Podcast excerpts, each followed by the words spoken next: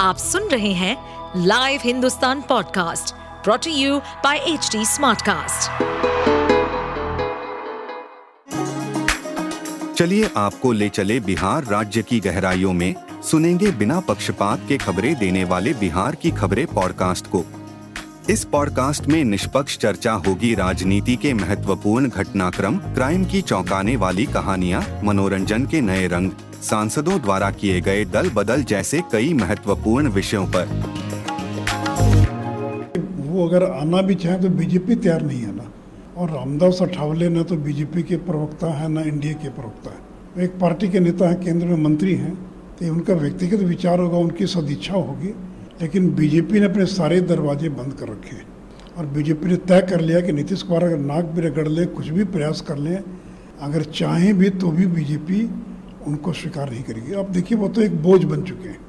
अब तो राष्ट्रीय जनता दल भी उनको बहुत दिनों तक ढो पाएगी, ऐसा मुझे संदेह लगता है। अब वोट ट्रांसफ़र करने की उनकी क्षमता खत्म हो गई। पिछले विधानसभा चुनाव में देखा कि अगर नरेंद्र मोदी नहीं आते तो चवालीस सीट वो नहीं जीत पाते। तो इसलिए राजनीति में अगर आपकी वोट की ताकत आपके पास है, तब तो आपका महत्व है। नहीं तो उसका कोई महत्व नहीं है। तो इसलिए रामदास अठावले क्या बोलते हैं, उसका बीजेपी के नीति और निर्णयों से कोई संबंध नहीं। आज नीतीश कुमार बैठक भी कर रहे हैं सर अपने पूर्व सांसदों विधायकों के साथ पार्टी को मज़बूत करने को लेकर लोकसभा चुनाव को लेकर। कुछ होगा इस बैठक से क्या लगता है? देखिए नीतीश कुमार घबराए हुए हैं।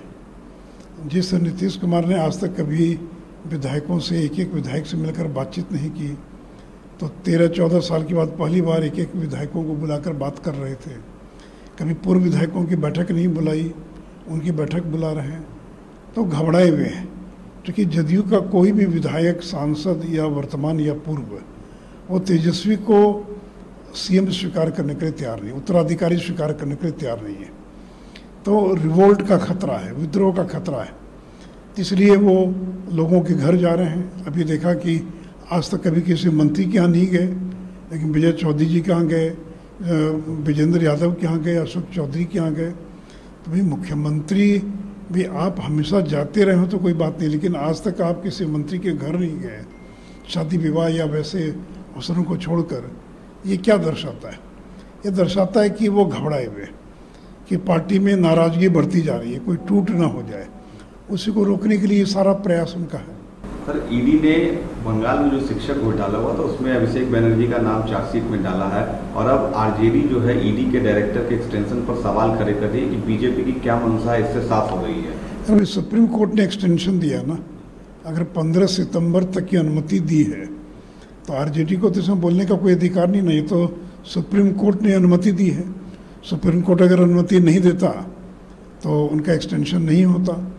इसलिए आरजेडी वाले तो इसलिए परेशान हैं कि लालू यादव तेजस्वी यादव उनके पूरे परिवार पर दर्जनों मुकदमे चल रहे हैं और इसलिए वो घबराएगा और देखिए, कोई ईडी का डायरेक्टर आ जाए, वो थोड़ी मुकदमे बंद कर देगा। और उसका क्या संबंध है? अरे, ये तो पद पर कोई सीबीआई का डायरेक्टर कोई ईडी का डायरेक्टर रहता, लोग आते रहते हैं, जाते रहते हैं।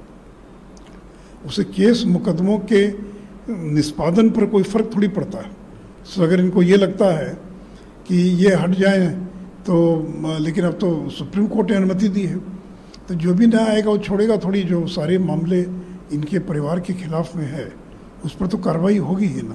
सर आप संसद के सदस्य हैं मणिपुर टीम गई हुई है। कल भी आपने बोला था लेकिन अधीर रंजन चौधरी कह रहे हैं कि आज मिले हैं वहाँ के गवर्नर से स्थिति बहुत खराब है और केंद्र सरकार इस पर जवाब नहीं दे ठीक है तो लोकसभा का सत्र चल रहा है ना। राज्यसभा में हम डिबेट के लिए तैयार हैं। अपनी बात को कहें राज्यसभा के अंदर क्यों भाग रहे हैं? आज आठ दस दिन से सदन का समय क्यों जाया कर रहे हैं? क्यों सदन को चलने नहीं दे रहे और जब नो कॉन्फिडेंस मोशन आ गया तो भी सदन को बाधित कर रहे हैं। तो और प्रधानमंत्री जी ने तो एक बार बयान दिया ही है। तो ये देखिए पॉलिटिकल टूरिज़्म है, घूमने चले गए और ढाई महीने के बाद गए। घटना तो मई से चल रही, मई बीत गया, जून बीत गया, जुलाई बीत गया। तो विपक्ष को तीन महीने के बाद आया मणिपुर की यात्रा करना। तो इसलिए देखिए मणिपुर की स्थिति वास्तव में हम सभी लोगों के लिए चिंताजनक रही है। जो घटनाएँ घटी बाकी घटी कि सरकार पूरा प्रयास कर रही है और उस मामले को और पिछले दिनों में पिछले दस बारह पंद्रह दिनों में कोई भी आ, कोई भी हत्या का कोई नई मृत्यु का कोई समाचार नहीं आया है। तो पहले की तुलना में स्थिति काफ़ी हद तक नियंत्रण आप सुन रहे थे हमारे पॉडकास्ट बिहार की खबरें। ऐसे ही अपराध जगत से जुड़ी, राजनीति और विकास जैसी खबरों के लिए हमें फॉलो कर सकते हैं।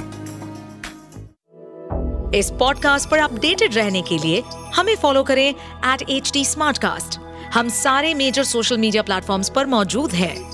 और ऐसे पॉडकास्ट सुनने के लिए log on to W W W dot H D Smartcast dot com